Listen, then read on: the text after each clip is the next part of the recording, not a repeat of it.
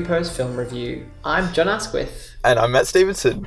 So the way things work here at pre-post is that uh, the first thing you're going to hear is Jon and myself chatting uh, about Mission Impossible Fallout before we've seen the film. Uh, we haven't watched the trailer for this one, but we're going to be talking about the other Mission Impossible films um, and what our sort of expectations and predictions are for this new film Fallout.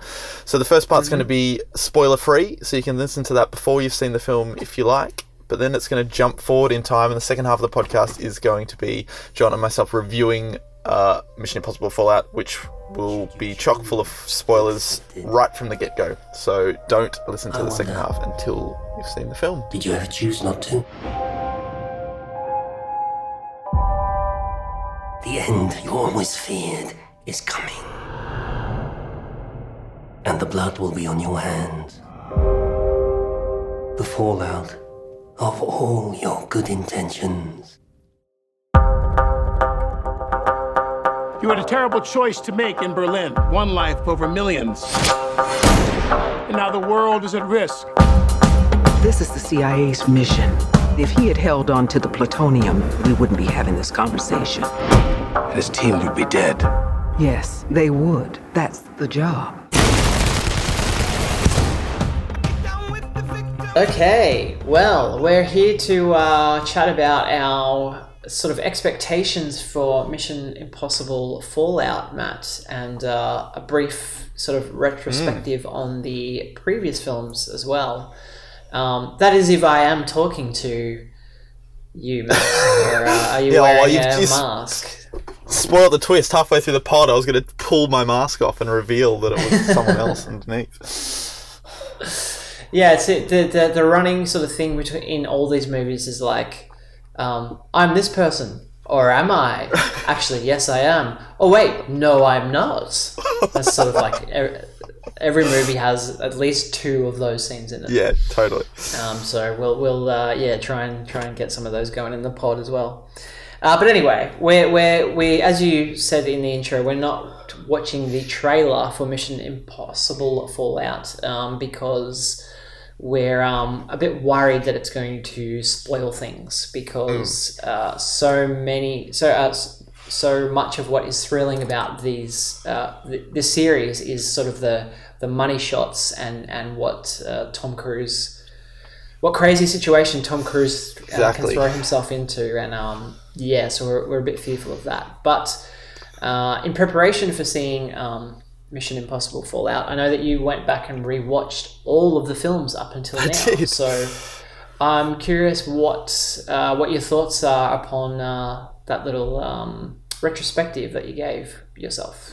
Yeah, it was a fun little exercise. Um, I decided to do, uh, and I hadn't I hadn't seen most of the mission. I mean, I'd seen the recent ones whenever they were released, but the first few, I couldn't tell you the last time I saw them. Um, probably Mission Impossible Yep. Two. The last time I saw it was in cinemas when it came out. Yeah, Um, that's the case for me. Yeah. So I didn't have very vivid memories. Even the J.J. Abrams one was pretty foggy in my memory. Um, it was more the the more recent ones that I could uh, remember a bit more vividly.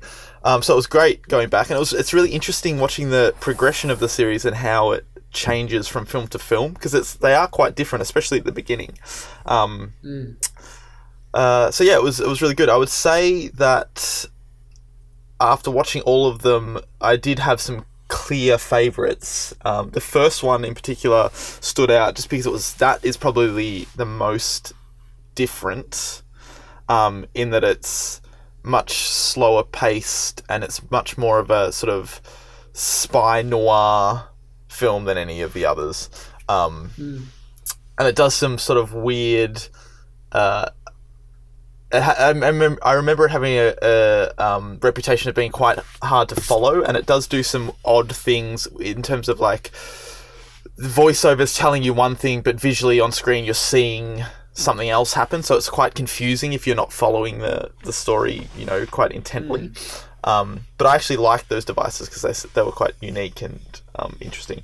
But yeah, it's just a very different film, very, much more talky. But having said that, the the the key action scene of or the the heist scene with them breaking into Langley or whatever they do, where you know the famous bit where he's hanging from the mm-hmm. wire, is so good. Like, is it was so much better than I remembered it. Like, I guess it's been parodied so often that you kind of just think it's a bit of a cheesy '90s action cliche, but it's mm. so white knuckle tense. Like, It's shot with no music, so it's almost completely silent.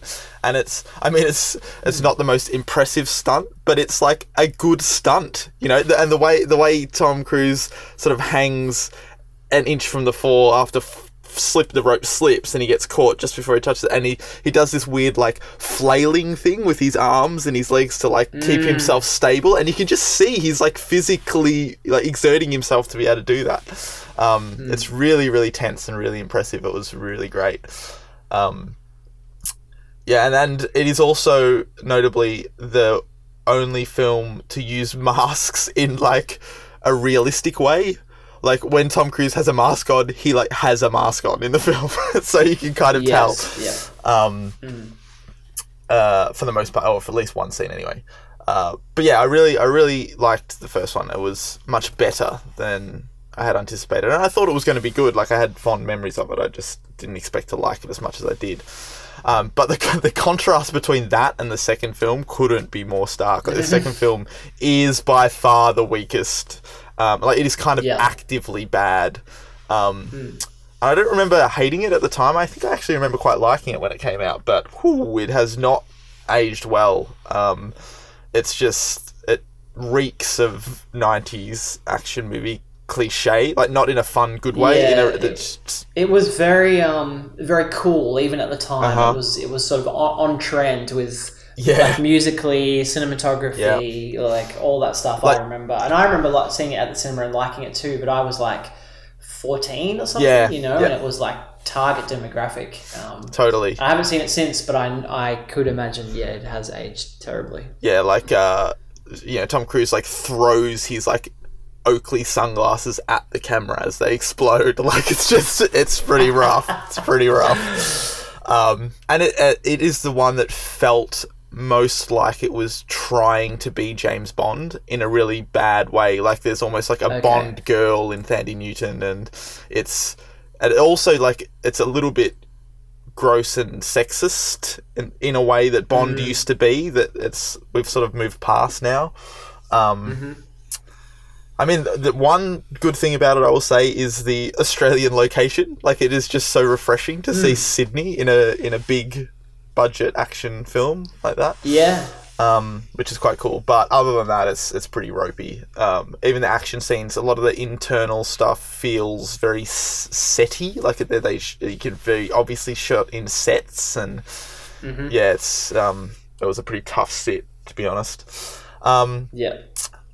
but then uh, uh, af other than one, th- the third film, the Abrams one, was my other favorite, and that almost swings hard back in the other direction. It's the first and uh, probably only one I would say that is more that was actually sort of interested in character, and it's about his relationship with his wife, like Ethan Hunt's relationship with his wife, and that's the sort of driving force behind the whole film. It's a much has much more heart to, or has more heart than any of the other films. Um, Like it sort of has the domestic opening stuff where he's retired from the MI team, whatever it's called, uh, IMF. Um, I- IMF, yeah, yep. IMF, uh, and he's sort of living the domestic lifestyle with his wife and all that. I think he's a training or something. Anyway, so you get to see a side of Ethan that you don't see in the other films. They kind of strip him of the that over the top coolness that he had in the second film and sort of try to bring him down to a more human level. Um, and also, it's just a great uh, example of how good Abrams is at directing action. Like I weird, uh, if anything, if the second one was trying to well, reminded me of a Bond film in a bad way. I, I mean, this is a compliment in the third one. That, it reminded me of something more in akin to Indiana Jones or something Spielbergian in the way um, Abrams directs the action, which perhaps isn't a surprise given how like much his films hark back to that sort of cinema. Um, but Yeah. the, he just has this great talent of escalating the stakes within the action scenes, um, where they just sort of keep keep getting worse and worse and worse and worse for Ethan as it sort of go snowballs until um you know he finds some way of getting out of it. Uh, so I really enjoyed all that, and it's um uniquely shot too. It has a very s- surprising color palette, like strong. Uh, the lighting has a lot of like really uh, vibrant colors in it, which the other Yeah, first two I films didn't have. that. Um, I mean, almost to the point of being distracting, but I kind of liked it that it was making a bold, different choice. Um, Also, lots of lens flares. It was still when Abrams was in his lens flare, lens flare love affair days. yeah, I think it's re- interesting too. Uh, sorry to, to interrupt you there, but um, just the idea of uh, you know this isn't an original thought, but the idea of J.J. Abrams as like the reboot master, and that Yeah. you know the franchise really no one was sure, for, you know, from memory whether it was going to come back, and it was a long stretch between two and three, um, because two t- kind of damaged the brand a bit, I guess. And um, you know, it took J J Abrams to sort of come in and like reboot things and like get it off to a fresh start. That's funny. Um, yeah, I didn't think did of that. Star Trek and Star Wars as well. Yeah, that's a very good point. I never thought of it like that, but it very much is sort of like a soft reboot, especially of Ethan's character and I guess the series in general. And I get and that other than Ving Rhames, who's in all of them, it, that introduces us to Simon Pegg's character, who's now subse- subsequently been in all the films. So it is a bit of a Yes. soft reboot in the sense of the the, the team, the IMF team. Um, so yeah, they, they were the two standouts. The first and the third, I think, were hands down for me the best of the the five. Um, And then there was the Brad Bird one is good, uh, Ghost Protocol, um, but perhaps a, not quite as good as I'd remembered it, or maybe it was just in comparison. The J.J. Abrams was, one was so much better than I'd remembered it that Ghost Protocol suffered. Though having said that, I think Ghost Protocol has the best sequence out of all five. That the Burj Khalifa building sequence is just Oh yeah, stunning. Yeah. Like both visually and just in terms of the the suspense the suspense filmmaking. Like the way Yes. things go wrong. Talking about escalating tensions, like first the, the, the glove failing, and then when he finally does the jump out, and you think he's figured it out with the, the fire hose or whatever he uses as the um, rope to rappel down, then he realizes that it's too short and he can't quite get to the window, and he has to do a running jump and let go, and then even then he misjudges the the the height and like half hits the top of the window and, and almost falls out. Like it's hmm. that you just get the sweats just thinking about that scene. It's it's yeah, breathtaking. Yeah, it's incredible, incredible. Yeah. So that that for me was a good reminder of like the the peaks that this film has gone to in terms, and it's sort of, to be fair, that film has set the bar or set the standard for what the films now are. I think. Um, Yeah, I agree with the that. tone Yeah. and the, the the the big stunt moments, uh, Mm. which is seems to be what Mission Impossible is now known for, were kind of the template for that was the Brad Bird um, Ghost Protocol entry. Mm-hmm. Um, but uh, yeah, other than that, I thought it was actually kind of forgettable and a, a really boring villain. Like I even having just watched them, I couldn't really tell you much about him at all. Um, it's all Mm. pretty forgettable. Um, and yeah, it's the that climactic action scene in the in the car park with all the cars moving. While it's got some interesting ideas in it, it is a little. It's su- after coming off the the skyscraper scene, it's just nothing can live up to that. It's all a bit sort of downhill from there. Um, and then the latest entry, Rogue Nation. Um, I really liked as well, but I think again it was. I remembered it a little bit uh, more fondly than I experienced rewatching it. And having said that, I still really liked it. Um, It's it has uh, some like amazing set pieces, but none that match Ghost Protocol's stunts. I love that um, Rogue Nation opens with perhaps the best stunt of the film.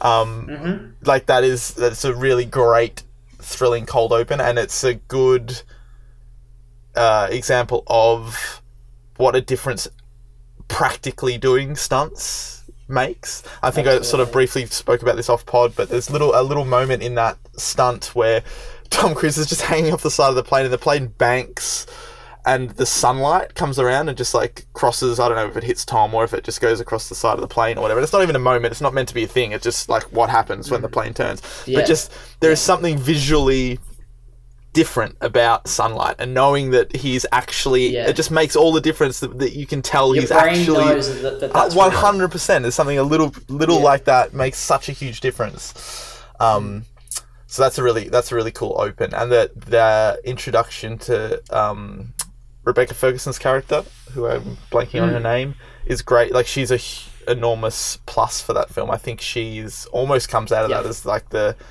MVP of the film. She's amazing, Uh-huh. and she, she her look is such a like harks back to old classic Hollywood movie stars or something. There's something about her that is just electric. I don't know. I love watching her on screen, and that opera scene Uh-huh. um, is pretty stunning.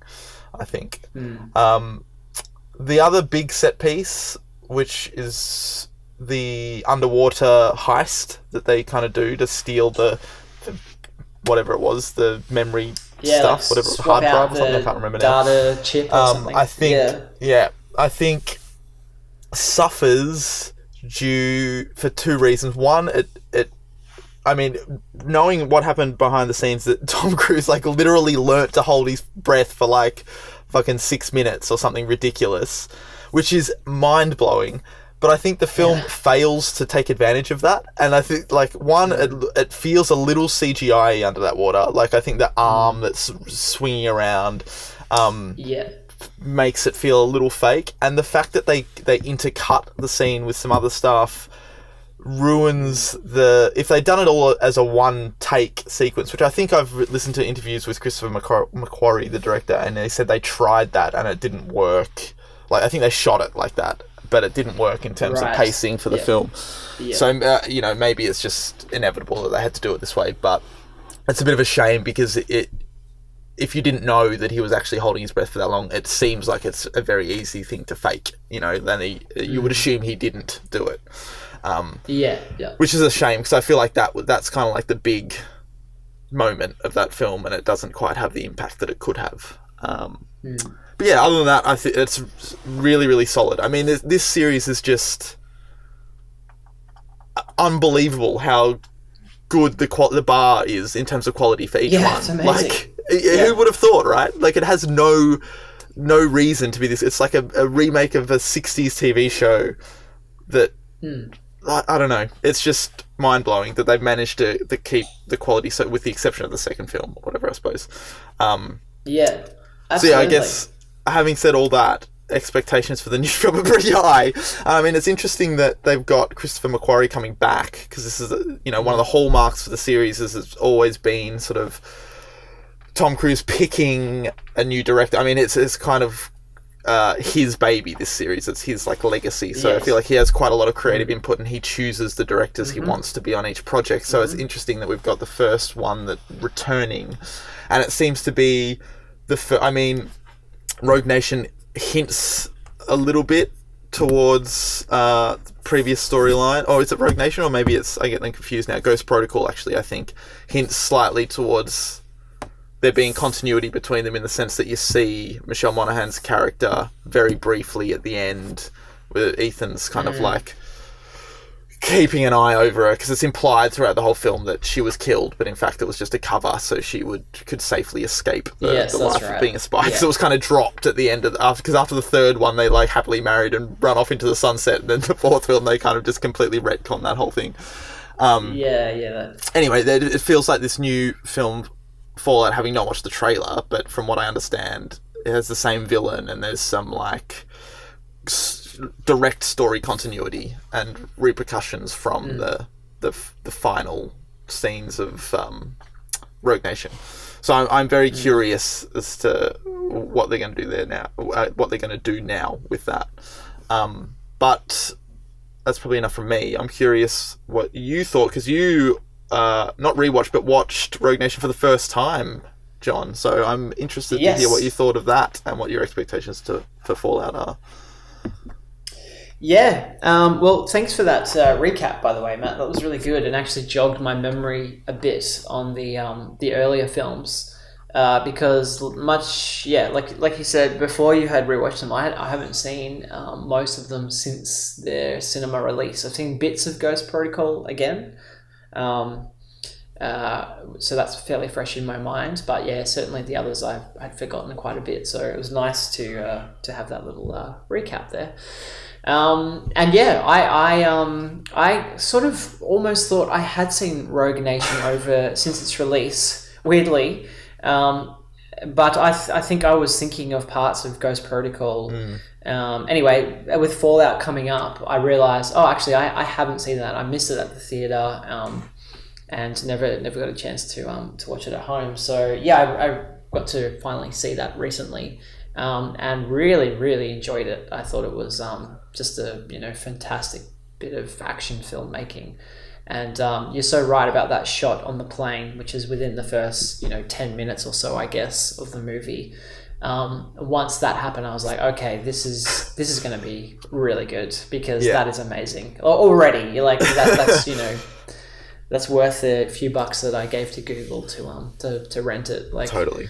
um, it's so impressive, and I, I think you know one of the most impressive shots, uh, certainly in that film, as as you mentioned, but just in the series in general. Like, it's so visceral and.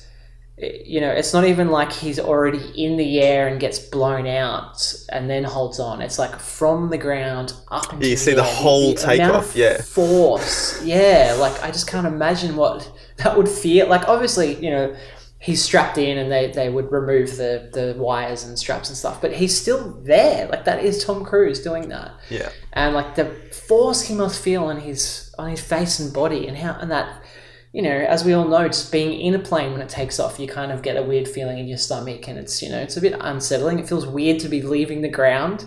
Um, so I mean, yeah, that that shot is just uh, incredible. But then the and you know, the, the rest of the movie doesn't quite live up to that moment. But there are so many other great action uh, set pieces throughout it. Um, I completely agree about the um, Rebecca Ferguson character uh, and her performance in general is really good. Uh, you know, female version of Ethan Hunt, I guess. There's Yeah. sort of this yin and yang that keep crossing paths and are able to do you know amazing things. Um, that you know they're both superheroes. I mean th- that's really what the the franchise is turning into is like Ethan Hunt in particular is just like this Superman that can fucking do Yeah. anything, um, which I love. I think it's uh, you know they can pull it off well, so you know it's great. Um, so that that was great. That was um, really great to see that recently, and um, it's it's really yeah pumped me up for um, uh, Fallout.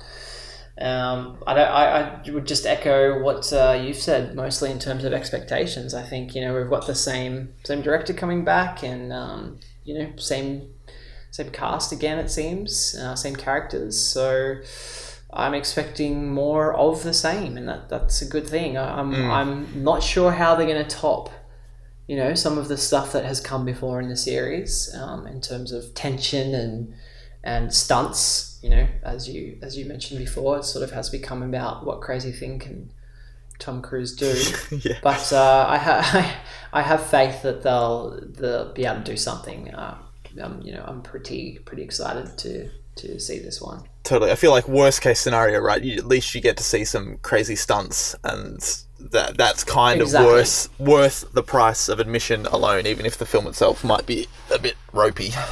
Yeah, I mean, you know, I'm not. You're not watching these films for. I mean, the plot is intricate in the sense that most of the movie you're like, I don't really know what's going on right now. or who's who they're chasing, or what what secret group is this? Um, but I'm loving the visuals and the the character sort of interplay in the team. Like it is um, is fun and uh, the scores are always you know um, cool and whenever that theme you know kicks in and tom cruise is like running and jumping and stuff like i mean it, it, it is great action filmmaking and as long as the plot holds together well enough to keep them moving from place to place around the world you know i'm i'm okay with that Yeah, agreed.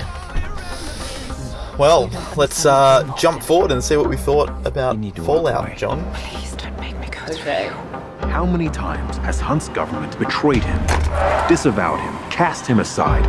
How long before a man like that has had enough? You can't fight the friction, so you can't take the pressure, so. Ethan, that's not who we are. Maybe we need to reconsider that.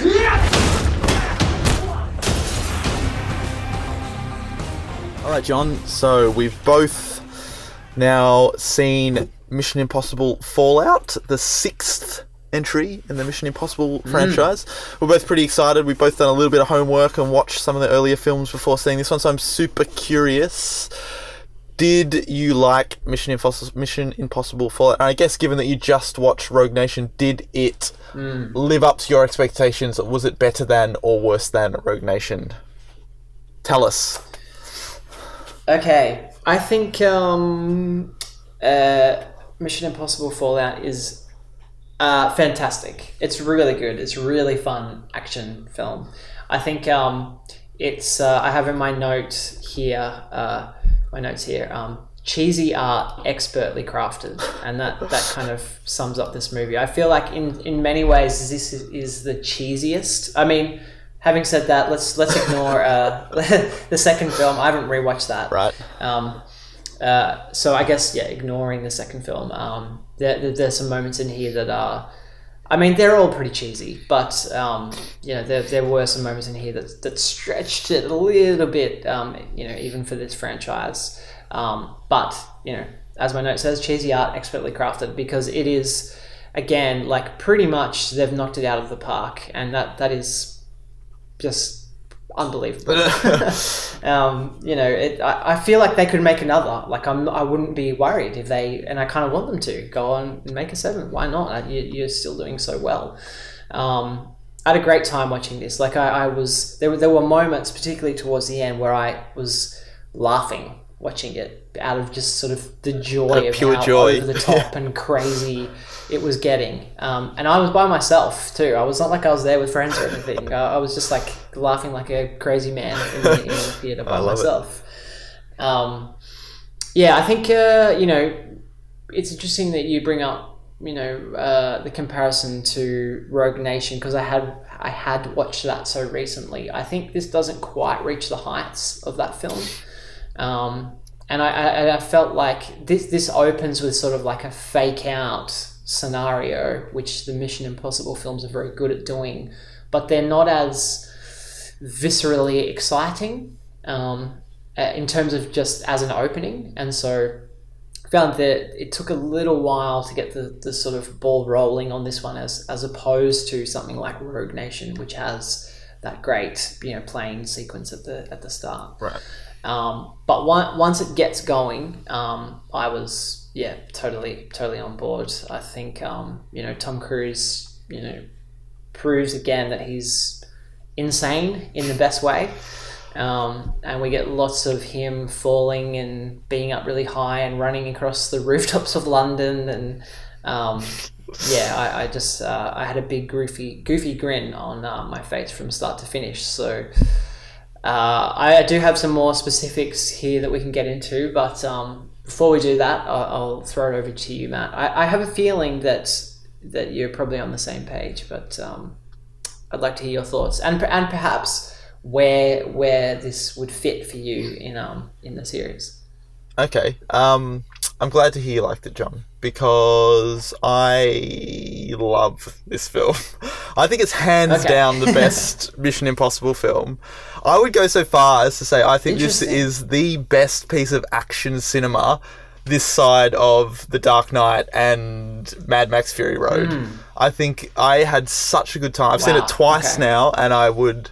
I, hmm. I'm keen to see it a third time in cinemas before it. I want to see it in IMAX before it leaves cinema screens. Yeah, that would be amazing. Um, I think it took for me. It took the two my two f- like the favorite previous Mission Impossible films, one and three, and sort of built on both those. It has it's it has all the crazy stunts that you. It's okay. just backtrack a little bit. I think this is probably an exa- good example of a film kind of being more than the sum of its parts in a way because I do, individually like I don't think it has the best stunt like the the the Dubai Tower is still the best stunt in the series Yeah. um, but I think it it comes up with a concoction of, of enough things that makes it better than the rest. I think it, it has the twisty, turny, crazy noir storyline of the first Mission Impossible, but in a more action focused film. Um, It has like it still has insane stunts. Like the sky, the skydiving scene is amazing, though. I guess we can talk about that a bit specifically later on. I think that the CGI that they use hampers it a little bit, but that the final stuff with the uh, the helicopter is mind blowing. I mean, or even just Tom running through London is incredible. Um, but then it also, on top of all that, it takes, I think, the character stuff of the third film, makes it matter, and then actually builds a film around an idea and a character's journey that none of the other Mission Impossible films do. Like it's about hmm. Ethan and about what his beliefs are and what the consequences of his actions are that none of none of the other films would been bothered with any sort of character stuff like that. And this is all about character. Like it, it's just something that I didn't expect that Mission Impossible films would be about of. And then that's kind of what reminded me a lot of the Dark Knight. I mean, tonally, I think it's got a lot uh, of Nolan in it. Um, it Yeah, feels it Dark. Knighty. It's very, it's the darkest of the Mission Impossible films. But also, having said that, it has bursts of humor that a Nolan film doesn't have. Like it's still got Simon Pegg. Like there's moments of like laugh out loud, uh, funniness, and um, you mentioned the beginning of it not opening with a big stunt, which I agree. But I would I liked the slow burn open of it, hmm. and it totally had me hook, line, and sinker. Like I thought that the the bombs had gone off. And Oh, I, yeah, I was same. just like, Yeah. Holy shit like this is they've called it fallout because it is literally about the fallout of these attacks happening. And then when the like and it's a long like it's probably a good like 15 minutes or so and then from the beginning of the film this cold open then the, the walls fall down and it's all the ruse and then it's like then the the soundtrack kicks in and there's title I, like, I can get goosebumps just thinking about it like it's such a great moment. Um but then from what made me compare it to Mad Max Fury Road is that one, the practical stunts, like Mad Max Fury Road is all practical, this is all practical, mm. but also just the mm. sense of momentum, like from that moment, and you realize it's only been two hours since the failed plutonium drop. It's like the film just puts its foot on the accelerator, and it's like it almost feels real time. Like it just goes. They get in the plane, they jump to, down into the nightclub, and they chase like car ch- like get in the boat. Get like it's just there's not even a, mm. a pause for a breath. Like you're just following literally every single thing that they do in a sequence until they jump to Kashmir, and there's like a a slight time jump of however they got to Kashmir. But from then, the the pace of it is like unlike any other action film other than Mad Max Fury Road, which is just relentlessly charging forward. Um, Anyway, so clearly I'm like over the moon about this film, Jon. I love it. I love it. I want to see it again. I just have so much fun with it. Um, like you said, it is. Yeah. It's like cheese, but made expertly because it's like you know Oh, yeah. uh, oh, actually, and on top of all that, shot on film looks gorgeous. Mm. Like Yeah. that the opening shot of just Tom Cruise uh, on the that little bunk bed, and it's got like the lens flare of the red like heating element that just like mm. goes across the center of the screen. There's all these little like lens flary 35 mil moments. I think it's the, by far the best looking of the series, um, and it's a mm. big jump up Yeah, visually from the the previous film. Um, Yeah, loved it. Absolutely loved it. Yeah, yeah. Well, that's that's I, w- I wouldn't have expected to, you to say that it's uh, the best in the series, Matt. But um, that's uh, very heartwarming to hear, and I'm glad you had such a good time. And a- a- as as did I. You know, it's like it's kind of hard to pick a favorite amongst the top tier of these movies because they, Well, yeah, they all they're all have so such interesting. Yeah, exactly. Um, such interesting things going on. Um, yeah, I'm curious uh, what you thought of. Um, you, you sort of touched on the the skydiving scene. Yes. I've got that in my in my notes here too, and and how that that almost felt like it could it had the potential to be one of these sort of jaw dropping moments um, or stunts in, in the series, but it, but I totally agree that it, it, it's uh, hampered a bit by the CGI and. I felt that you know the initial shot where you you fall out of the plane with Tom Cruise was incredible, um, but then sort of as soon as you you pan down and he's trying to catch um, Henry Cavill, there's there's like CG clouds and they're, they're stitching shots together and it's sort of quite obvious, um, and ends up ultimately I think feeling more kind of like a video game cutscene. Um, and so, I, what, what, whilst the start of that sequence was very impressive to me, I, by the end, I was I was sort of left feeling like I'm not sure if they handled it in the best way. I'm not sure how else they could have done it, given that they did literally drop, you know, however many times, three or four times, and then stitch it together. But um, yeah, I'm curious whether you know what your what Um, your thoughts are on that. Yeah, so I I mean I agree to an extent. I I think my memory of it was far worse than what the reality of it is. So when I rewatched it I was actually Okay. very pleasantly surprised that it looked a lot better than Yeah. what I remembered it looking. Um but yeah, I, I agree. It's a shame that they CGI'd it because it, it is all real, and it's three apparently three shots stitched together. Okay. Um, yeah. uh, T- Tom Cruise did the jump apparently 106 times so they could get all three shots. 106 times. So they did it like a couple of times each day because they had to do it at dusk. So it was at a specific Yes. time so they could only do a couple Yeah, of of jumps course. each day because the sun's right on the horizon Mm. line. Um, over like however many months they were filming Man. it until they got all the footage they needed. Um, so I agree. It's a shame that the clouds look make it look a bit CGI. But um, Hmm.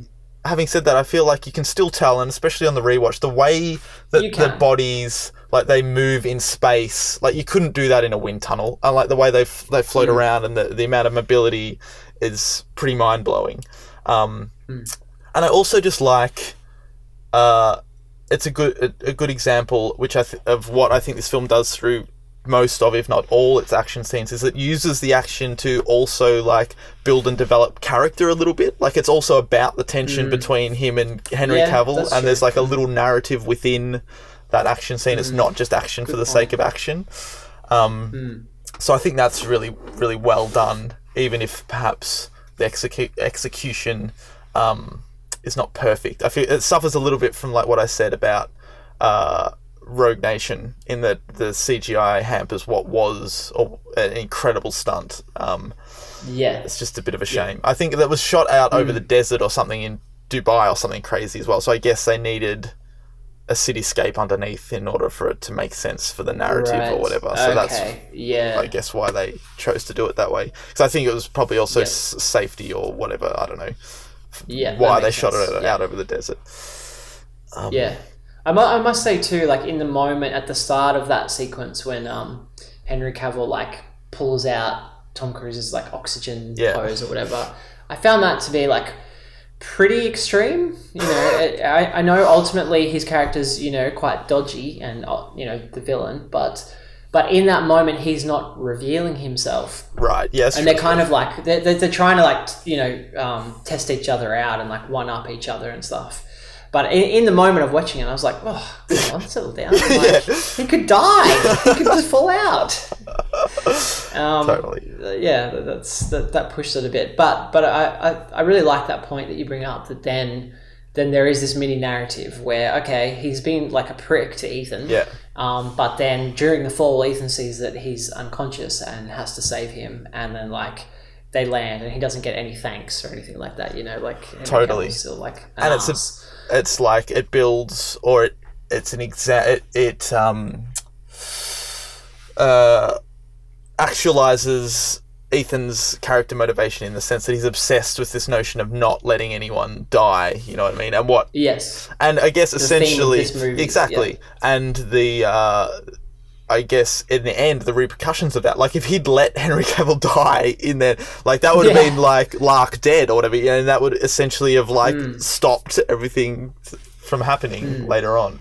Not that he knew at the time Yeah. that he was this Mm. international terrorist or whatever. Yeah, yeah. No, that's a good point. I think um, you know, talking about uh, the the two of them together are really a really good pair, um, Cruise and Cavill. And Yeah. uh, soon after, you get you get this great action sequence in the toilets, which almost feels like It's almost the of, um, best scene of the film. It's so good. It's really, really good. Yeah, and yeah, it does feel like something uh, out of like the Matrix almost, or something where the, the, the toilet is like it's so white. It's almost like this void, this toilet void that they're in. You know. yeah. Um, it just visually, it looks so cool, and then and then to see like sort of an extended uh, fist fight, like uh, with like elements of like kind of martial arts and stuff thrown in there. Um, you know, we, there is a lot of like punching and kicking and stuff like that in the franchise in general, but I felt like this had a had a, a little more of a sort of um, martial arts twist to it, which was was um, exciting. Um, and and yeah, just seeing uh, Tom Cruise and Henry Cavill and the, the physical difference between the two of them, like Henry Cavill in this movie is like the Hulk or something, and they do such a good job with the sound design and like the just the way it's edited. Whenever he punch or kicks someone, you feel like this all of this force um, coming with him. Whereas Ethan Ethan's more a little more scrappy and a little more. Um, you know, uh, I guess he's quicker and more nimble and, and, and that sort of thing, um, but doesn't have that brute strength. And I thought that was really cool to see the, the contrast between them. Totally. That's another good example of the the action being used to d- develop, or at least ex, you know, uh, explore the characters and their differences a bit instead of just being a, a normal fist fight. But ha- just on the physical nature of that fight itself, and it's probably like you said to do with the sound design and everything. But I honestly can't think of another action scene like fist fight like that that feels so uh like visceral. And like it feels like they are actually trying to hurt one another. You know sometimes when you watch a fight scene that you can sort of tell it's chore- it's like those you, they've got those um gifs of the in like uh episode one star wars and if you like actually see where the lightsabers were going to go it misses them completely. Like it's all just like a dance to make it look like an action scene. It's like they're swinging at their head but not really. Whereas this feels like they're genuinely trying to hurt each other. And uh, some of the things i don't know how they didn't. Like when they threw throw each other through the mirrors and things and like or like even just went right at the beginning when Henry Cavill just fucking smashes the guy in the head with the laptop like how did, Yeah. how did they even Yeah. do that like without How did they breaking his that? head Like- yeah Yeah, e- even if that was like a soft prop, which I guess it had to be, like it, he's still it looks like he's putting all of his effort into it. Yeah, I agree. Like totally I, I, I that that like that scene and also like all the bathroom stuff in particular in particular there's so many moments where you're like like squirming in your seat a little bit like oh, yeah. heard you know? Like it's it, you're so right it does feel so physical. It's great and um, it's so amazing for that reason. It's definitely and it's also a good another thing i really liked about this film is that it also humanizes ethan a bit through the action like he, he's playing it a bit older and a bit hurt like there's a mm. time like i think he gets like throat punched in that and the, and after henry cavill gets taken down he, Ethan's like on all fours, and the other guy's like ready to fight again, and he just looks up and he's like, "Fuck," you know, like I'm not ready for this. I'm still hurting. right. yeah that was a great And like, and doesn't he like he puts his hand up or something like almost oh yeah, like, he's like, whoa, whoa, whoa, yeah, yeah. give me a second yeah, or something yeah, yeah, exactly. I love that kind of stuff that, that is very kind of Indiana Jones esque Yes, and I feel like that happens throughout. Like when he's running, like he sort of. I think it's actually the moment where he broke his leg in real life. But like he, when Mm. he gets up, he sort of like stumbles into a run and then picks up pe- Yes. pace to get full pelt. Like he's, you can just see he's a little bit Mm. worn now, and it, I don't know. I really like that it added texture to it more so than him just being a superhuman Yeah. spy machine. Yeah, yeah, that's, it's, that's, that's such a good way to do it, and I, I hope they lean into that more if they if they make more, um, I'm sure they will. Um, to, to have a little to, to not hide the fact that he is getting older. I mean, he's still amazing. His like physicality and stuff for, for his age, and uh, you know, I'm not saying he should be in a wheelchair in the next film or anything, but um, I think it, it feels more honest. it feels more. Uh, honest. I guess you know, as you said, in this fantastical world where where everyone's you know can do amazing things, um, it, it almost raises the stakes because you can you see that that sort of Totally. vulnerable side to him. Yeah. Yeah, I completely agree. Um, and it's just speaking of that, like the fight scene, that whole nightclub sequence. I really like that nightclub sequence, but in particular, they have that um, like the entryway or whatever it is that's got all these mirrored. Uh, like angular, I don't know, walls. It just looks really stunning, and they use it a couple of times. It's just an example of how this beautiful this film can be and how well shot it is. I think. Yeah, very true. Yeah. Uh, just thinking about the, the bathroom sequence, and uh, that's our introduction to uh, the Rebecca Ferguson character again in, in this film. Um, and I think she's great in this movie again, and her storyline gets a nice sort of um, few extra chapters added to it. But I, I was disappointed that she wasn't in it more. I thought um, she sort of stays on the sidelines in this film and just weaves in and out, um, and never really uh, was there as much as um, I was hoping because her character is so interesting. Um, so I mean, they, they it seems to be they're very slowly setting up that she will kind of join the team maybe one day in, in a future film, or that you know there's some sort of um, chemistry between her and Ethan as well. Um, but uh, yeah, she's so good that I, I just wish there was uh, more of her in this. I would agree with that. I feel like it's another example of like what I said earlier about this film being greater than the sum of its parts. Like in terms of her character, definitely. Like um, Rogue Nation is better. You know, she she gets more to do. She's a bit more of a badass. Um, I guess it's also like the novelty of being introduced to her because she's just so great to watch on screen. Whereas this film, she doesn't get as much screen time, like you said. I, though also just behind the scenes wise, I'm not sure how much this impacted it, but she was heavily pregnant um, through a lot of it. So apparently, oh, okay. um, there's a, there was a few examples where she had to use stunt doubles and stuff because she was very pregnant. So I don't know whether that influenced Okay. her the reason. Like maybe that's a reason why she wasn't given as much screen time. I'm not 100 percent sure. I'm sort of guessing there, yeah, but yeah, perhaps. that makes sense. I do really. I mean, as much as this is the first Mission Impossible film to continue the storyline from a previous mm. film, I think this is also a great example, Jon, of what we often harp on about, or uh, we have when we've spoken about like the Star Wars films, or at least the the spin-offs, in that a film should stand on its own two feet. Like I think Yeah. you could watch this film and not have seen the previous film and it will still make complete sense. I think a good example of that is the opening, how it, it cold opens with that weird dream sequence of him getting married on the beach, um, which I think is well, one, it's uh, quite a departure from Mission Impossible. They haven't really done that sort of stuff before, but it's also Yeah. like a good um, visual way to recap the previous events of the films without recapping the previous events and making it about the characters. Do you know what I mean? Like it's it's like a reminder for people who have seen the previous films that he's married and has a wife and it, it went badly and he's got that hanging over him.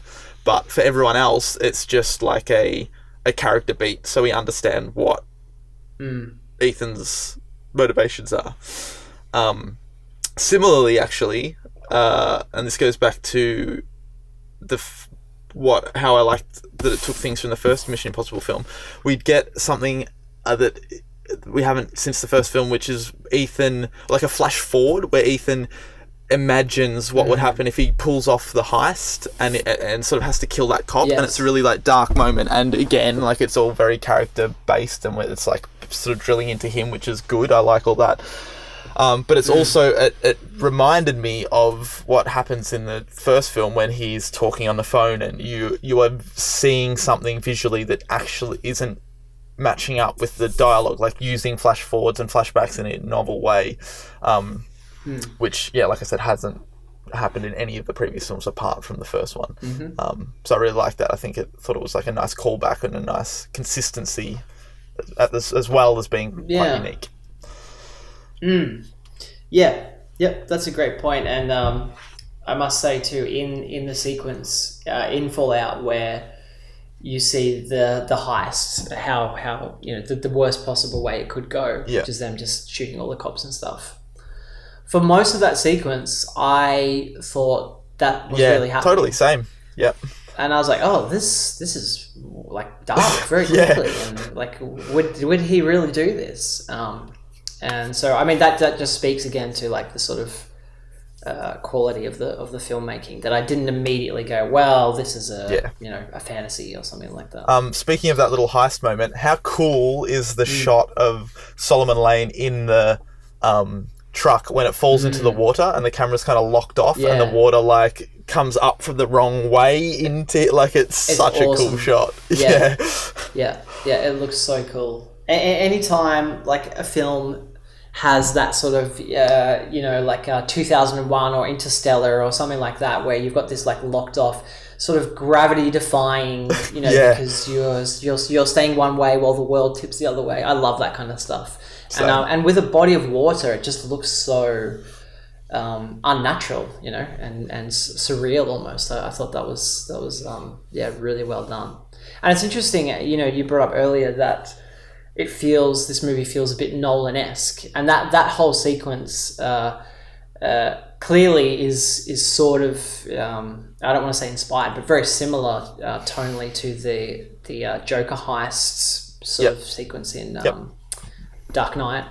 Uh, and I think the, the, the other reason it feels Nolanish is the uh, the score in this. I noticed was very kind of Hans Zimmer, like pounding drum, sort Yep. of oppressive um, uh, instruments and stuff, and per- oppressive per- percussion, uh, particularly. Uh, we, we, we do get lots of sort of heroic moments with the um, the main theme, but not as much as there has been in uh, other films. At least it felt like that to me. It felt a little little darker. I totally agree. I've got notes here as well about the score and how um, I think that also helps with the the feeling of propulsion and it like that that Mm. heavy drums and like it has that pushing the film forward. It really um adds yeah, to that. I think. Yeah.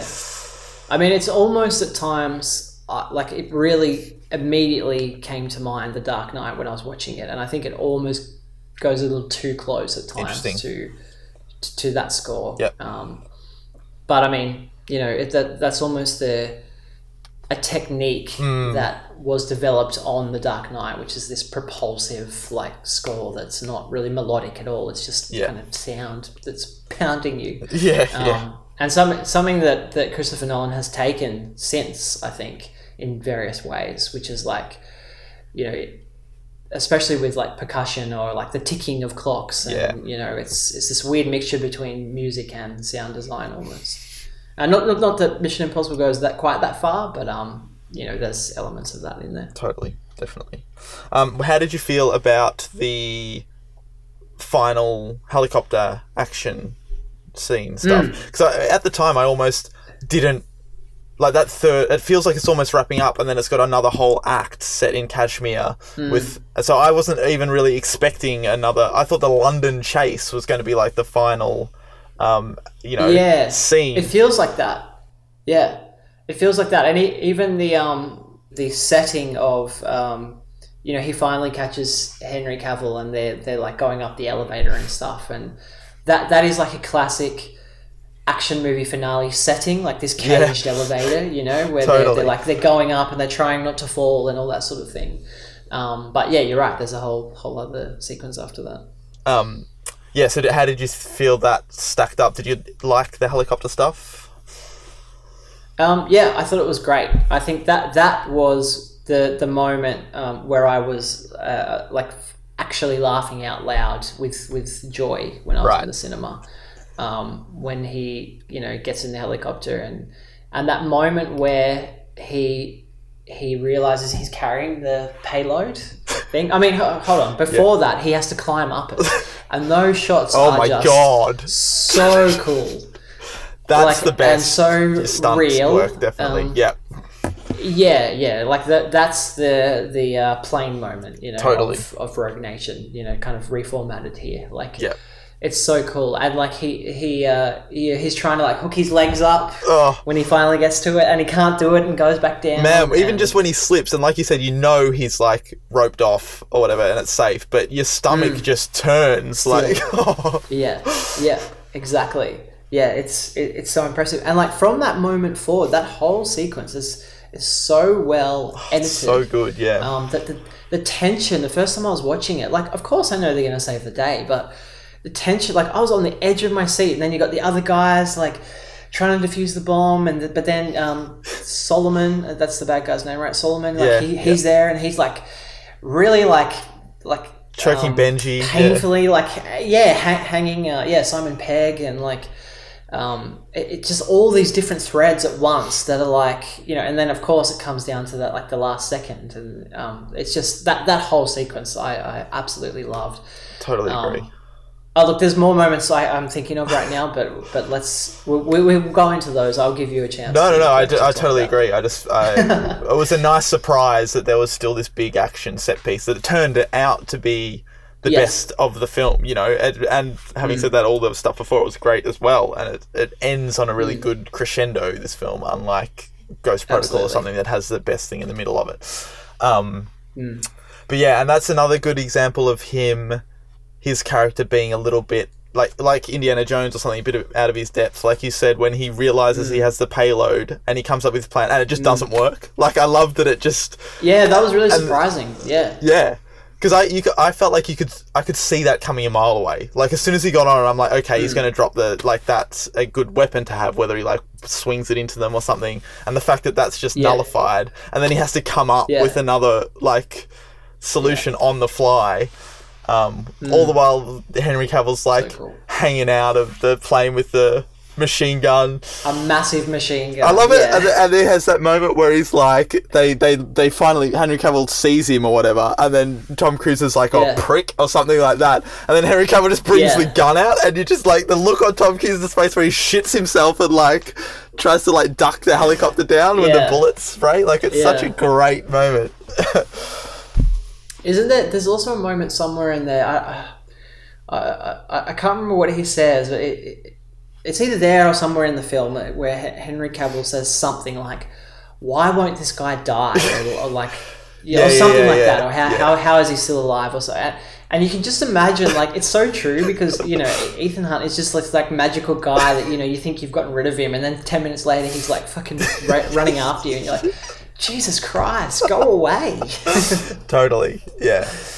Um, I, th- yeah, I think that ma- maybe it is in that scene, but that is a good example of that because his character would have assumed that you know Tom Cruise, like, what are the chances he's going to be there and in a helicopter, like right behind? Like he thought his plan was good. Exactly, you know, he thought he was all done. Yeah, like it's quite funny. Um, yeah, um, I, I, yeah, that, but that sequence, you know, it keeps escalating. They, they, I love the, um, the, uh, the it crashes, and uh, then they're what, what, what is the order again? There, like they crash, they both tumble out, and then they're both on the top of the.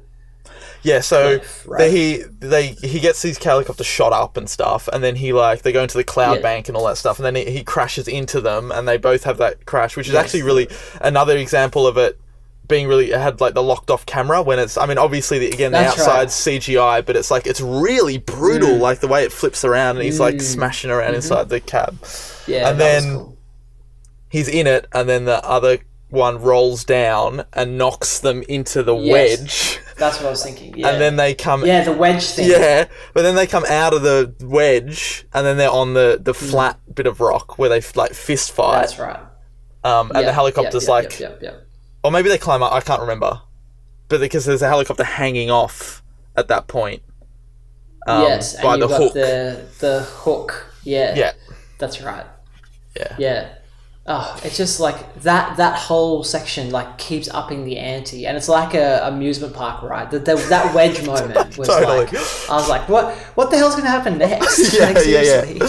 I mean, it really is. It's like it really skirts the edge of being ridiculous. Like that is almost so That- over the yeah. top that it's laughable. But Mm. I, maybe it's because it's so late in the film, or it's just handled so well, and most of it Mm. is prac- obviously it's a lot of CGI, but most of it feels very practical. That like I was at least willing to go with it and just have a great time. Yeah, I th- yeah, uh, yeah, totally agree. I think I I do think at that point like it's pretty cartoony, but they've earned it. You know, it's Yeah. like it's like the dessert of the movie. totally. it's like here, like have the sugar now. Like it's it's just so fun. Or just like I, I loved how. Uh, f- firstly, I loved that um, Henry Cavill's face gets all like burnt off Yeah. and stuff. I mean, if, if we're going to talk about the Dark Knight again, Yeah, that's very good point, yeah. Um, but just just to, to have him like physic almost physically be this kind of like hulking monster at the end it's just just pissed off at Ethan Hunt because he's just you know really ruined his plans. Yeah. Um, and then and you know so they they have their fight and the, the tensions ratcheting up and everything and you've got the shots of the um. Well, I guess they, they, they flip over then, like, and they're on the side of the cliff because Yes. they're they're trying to Yeah. climb back up, but the the rope keeps slipping, um, the hook keeps like, um, coming off and stuff, um, and then you get like the this you know really brutal but extremely satisfying death for Henry Cavill, where the old hook in the head, yeah. smashes his face in. Um, but you don't you don't really see it. It's very Yeah. quick, but but you feel kind of feel the impact of it, and um, very violent. For um, I mean, not that these movies aren't violent, but they sort of skirt Yeah. the line between what you actually see, and um, yeah, I thought that was just really really well done. Yeah, definitely. I completely agree. It's just like as cartoony as the helicopter stuff gets, and a little bit CGI. Um, Mm. that fist fight on that like flat rock face is like so clearly done for real, and the the, the Mm. Yes. wide like helicopter shots of them just like fighting right near the edge of that cliff is again like turns my stomach a little bit when I watch Mm. yeah, it. yeah, for sure. It's just, oh yeah. I mean, other than outside of Nolan, like no other filmmaker or big budget filmmaker seems to want to do Hmm. practical stuff like McQuarrie's doing with these films. Like it's just, it makes such a difference. I wish more filmmakers would do yeah, it. Yeah, totally. It, it pays off so much, and I th- and I think like it pays off in how well these movies do. Like they they get good word. I mean, there's so many so many aspects that go into them, obviously, but part of the the positive response to them and why you know you tell your friends to go and see it is because you get that adrenaline rush because you you're you're like you know, sapient brain can see another human that is clearly in an actually Yeah. dangerous environment, and that that does something to you that even the best CGI ever can never replicate. Yeah. Totally agree. Well, um, before we wrap up, I feel like we've been gushing a little bit. Was there anything you'd like to Hmm. add to sort of temper the mood so I don't get carried away with my love fest? Well, I guess um, uh, look overall, I you know obviously really really enjoyed this movie.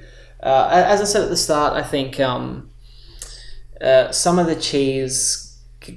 Like, there's only a couple of moments I can think of now, but the the it, almost does push things too far sometimes into cartoon territory, and I did leave thinking. Um, if they do another one, and, and I've said like five times during this review, I hope they do. I wonder will it perhaps be too cartoony the next time, or too mean in terms of the action? Like there was cartoony action moments, or was it Uh, dialogue? yeah, or- but uh, action and dialogue stuff. So the, the two moments that come to mind in terms of sort of drama or character is um, the the opening uh, dream Yep. sequence, and then Ethan waking up in a cold sweat. I feel like you know that that's like a silly cliche at this point for for action movies um, to have, and and particularly to open that way um, felt felt a bit too much to me. Yep. Um, and the other example was, um, oh yeah. So the, the other example was when he uh, he's chasing Henry Cavill across London. Finally reaches him. They're on the elevator, and and Henry Cavill just happens to have like a photo Oh, of, Michelle Monaghan. of his wife. Yeah, like, was he just carrying that around just for that so, moment? yeah. Did we ever had to show it to him? Um, it- that was just like why? How? Why is he carrying that? That's that's ridiculous. Um, and then as we touched on before, like I loved the helicopter stuff, but if it went just like one percent more, uh, you know, over the top, it would have been too much. Um, and so, uh, I mean, these are they're, they're not really harsh criticisms, but they're mo- they're moments where I, I thought mm, uh, you know, I think that might be pushing it just a little, little too far. Yeah, that's fair enough. Um, Um, Yeah. I think the dream stuff. I, I understand what you're saying about the dream stuff, but it worked for me. Like I said, as a visual way of recapping certain things that you couldn't. I mean, you could have done with an exposition dump, but I would prefer that they did it this that way. Um, totally. Yeah. but I can see how that can come off as a bit cheesy and over the top. There was the one moment for me actually that didn't work very well was the moment when there is an exposition dump when Ving Rhames kind of explains um, Ethan's relationship with Michelle Monaghan to Uh, Rebecca yes. Ferguson, Yep. Mm. and it's meant to be a like a, a a meaningful, like heartfelt moment, and it just felt a little clunky. I thought um, Mm. he was just Mm-hmm. literally explaining what Ethan's past was, which Mm. again, I don't know. I guess it's maybe um, needed, but like I was trying to, like I was saying, I think the dreams were trying to do that in a much more eloquent or you know uh, concise way, yeah. even if it Good perhaps point. wasn't as you know original or um, something. yeah, and it's more interesting. Like even if they're using that sort of cliche idea of like a dream and then like waking up in a cold sweat, at least it's visual storytelling, Exactly, yeah. and not just someone and character based stuff Um, too. You know, it's not just like Yeah. needed needless plot details. It's at least it's enhancing it in some way. Yeah. Yeah. Um, you have reminded me of another moment I thought didn't work. Uh, like it wasn't terrible, but um, um, there's a moment where Ethan meets uh, or is having a discussion with um, the White Widow character. And, you know, she's kind of, you know, a bit mysterious and elusive and all this sort of thing. And she um, kisses him. Yeah, on the river. I know And what you mean. it's me- it's meant to be a bit perplexing. He, he it's not like he's into it or Yeah. anything. He's kind of puzzled, but it, it still felt a little like well, we've got to get let the man have it be kissed by you know Mm. a um a beautiful woman. And something I really liked about Rogue Nation was although there's chemistry between him and the Rebecca Ferguson character, they never there's never a moment like that where they're you know making out by the sunset or something like that. And so I was, I, I know it's a character touch in this, but I, I, I still felt a bit like it didn't work. Yeah, no, it's fair enough. I had a similar thought the first time I watched it as well. Played again, played better the second time, and I, s- if you lean into the fact that she's just meant to be a bit of a weirdo, like a bit, and it's meant to be a bit creepy, like the way he doesn't re- reciprocate. Yeah. Like, I think it works, but I, I agree. I had a similar reaction, and I mean, uh, like you said, the Rebecca Ferguson relationship is so much better, and. Again, it, it's the same thing in this film. It never falls into that trap at all. Like it doesn't you know their their relationship is so mutually respectful you know and the the yeah the the sort of fine line it walks between them the chemistry between them and the antagonism like the, it's really well handled Yes, exactly. Yeah, yeah, and I mean we're, we're sort of wrapping up, but that but that is handled really well, and I love that you know they they can work together and clearly really care about each other, and probably want to kiss each other, but they never get a chance to, you know, and then suddenly she, they're kind of on separate missions, um, you know. Physically putting each other in danger. Yeah. Like it, it- there was that. There's a, a whole car chase sequence in this movie where she's trying to kill Solomon, Yeah. but Ethan's like collateral damage Yeah. almost in that. Yeah. and, and that's um that's really interesting. Um, speaking of the car chase, that is the only other example where I think the CGI is, takes a little away from what is otherwise an incredible action scene. Like I, I can tell a lot of the traffic and the cars in that motorbike scene yeah. are CGI, um, Mm. which is a little bit of a shame. I mean, I think. Mm-hmm. It's similar to the London scene. I uh, swoon a little bit for both of those moments. London one in particular because I'm living here now and I know everywhere, and that's like an accurate way to run to the Tate where he ends up on like I just know all that. It's really cool seeing cool. it all on screen. Yeah. Um, but also like we've been to France, Jon. Like we've been to like similar Mm. places like that, and you know what those little cobblestone streets are like and how fucking crazy it would Yeah. be to ride a motorbike around there at full speed. So I think it's enhanced and made more thrilling having been to those places.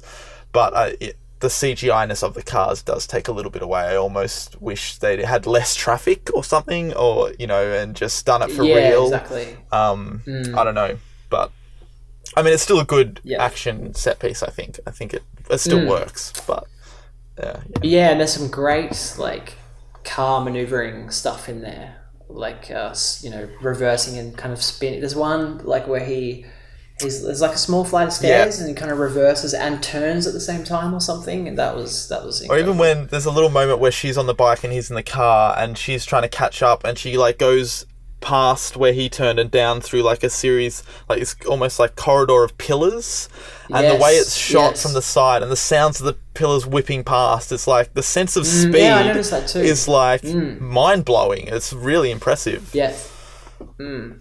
Really smart sound design there because it's like, yeah, you hear each sort of individual one, like this burst of wind or. Yeah and the way it past. Yeah, it's changes really the cool. sound of like the engine or whatever i don't know just it's like really Mm. really really effective whatever Mm. they've done there to Yeah. give it a sense of speed Yeah. Mm. Um, cool. Was there anything, any other uh, downsides or anything else you wish they'd Um, improved? No, I think tho- those are the, the, the main gripes I have. Certainly, I haven't written anything else down. Yeah. Um, no. I mean, did you have any other negatives? No, I mean, I think yeah, the, the two things that I brought up, and I can see where you're coming from. A lot of things, but I just I just had such a good time, and like I mean, I'm also maybe a little bit biased in terms of the the craft of it, like the practicalness of it. Like I said, other than Nolan, I can't think of any other filmmaker doing this. And plus, the like the Mm. look of it, shot on film, I love. That's just like put that into my veins. You know, that's exactly the kind of stuff that I love. totally. And then when you layer on top of that, like incredible action, a fun, insane plot, like Mm. that moment when the um when they think they've had uh when they catch Lane and then it, Henry Cavill's officially revealed to be the bad guy, even though we as an audience know earlier Mm. than that. Like that is like literally like an eight-time double cross or something. Like it, it's nuts. I know. Like I love. I was couldn't like, yeah, with it. totally. I was like sitting there like grinning in my seat. Like I love that kind of shit. Like if you're gonna do a spy film, like do that. Like I, oh, I love it. Yeah, it's so totally. great. Yeah, absolutely. Um, Yeah. even just that moment where he's like, he's got Solomon Lane in the chair and he thinks it's him, and then he parrots that line that Angela Bassett has said about like, oh, the IMF's just like men in Halloween, mu- and he stops like halfway through and and then reaches down and Mm. It's such a great like when the penny drops. I love that. It's so good. yeah, yeah, yeah. It's really cool. Yeah, and I think you know the, this film is uh, well, this series is kind of.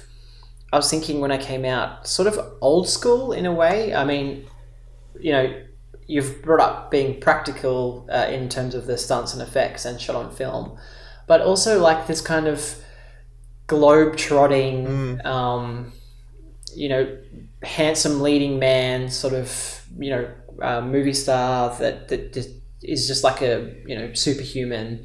Um, it, we don't see a lot of these sort of action films anymore. Yeah, and I, I really like that and appreciate it. I think it, it's it's not the, these films aren't cynical and they, they have you know adult ideas in them and um, dark themes, but they're they're very earnest in in the sense that they're just action movies and there's character stuff in there and and you know certain interesting ideas, but really they're they're not trying to to be more than what they are. Yeah. I think, and uh, they're not cash grabs either. I think there's a lot of passion and, and talent that goes into them, and th- we have this many now because, aside from you know perhaps the second one, because they're good and the people involved really care about them, and um, that's just good. It's just the it's the they're fun to watch. They're kind of a joyful movie experience, and I think we don't get that a lot in action filmmaking these days. And and a lot of action filmmaking now is rolled into uh, like a superhero thing or a, Yeah. you know or Yeah. um, even Star Wars or something like that with the, these these really big like worldwide kind of billion dollar franchises. Uh, and I you know it's ridiculous to compare Mission Impossible and say that feels small and like you know uh, honest, but um, it does. And um, you know I think uh, I really hope they um, yeah continue to make them. completely agree. I mean, I think I feel like um, there has to be another. I feel like Christopher McQuarrie has to come back and do, even though he said he doesn't want to, he has to come back and do another one with Solomon Lane again, and it'll be like a, a little mini Wrap up. trilogy within Yeah. the Mission Impossible. fran- I Like it'd be nuts because they leave him alive again at the end of this. Like Yeah, I feel like there has to exactly, be an end to that little Yep. relationship that they've built. Um, and man, I cannot wait to see that if that is indeed what happens.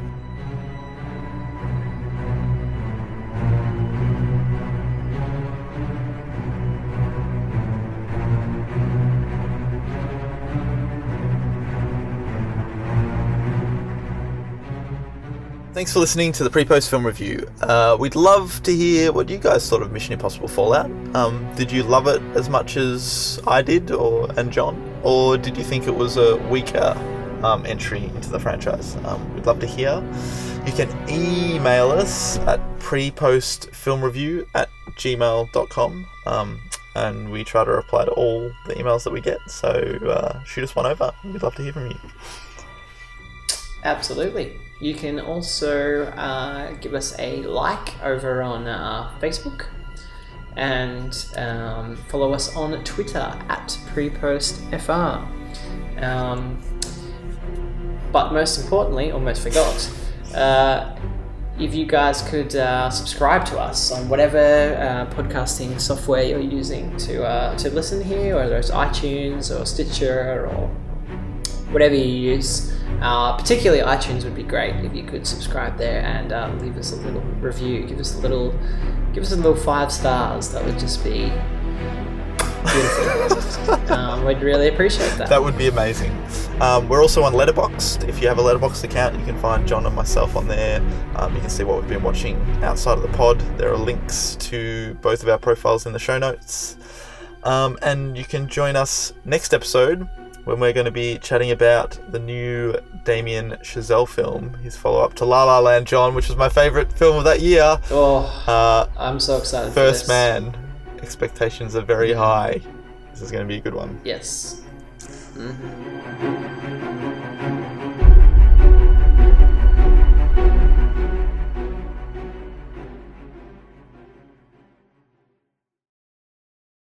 It's such a good film, man. It's been so long that I've been so like amped by a just like a fun, good film. You know what I mean? Like not a, a highbrow intellectual film, or just like a Exactly. a really fucking well made. Oh shit! I fell off my chair. hmm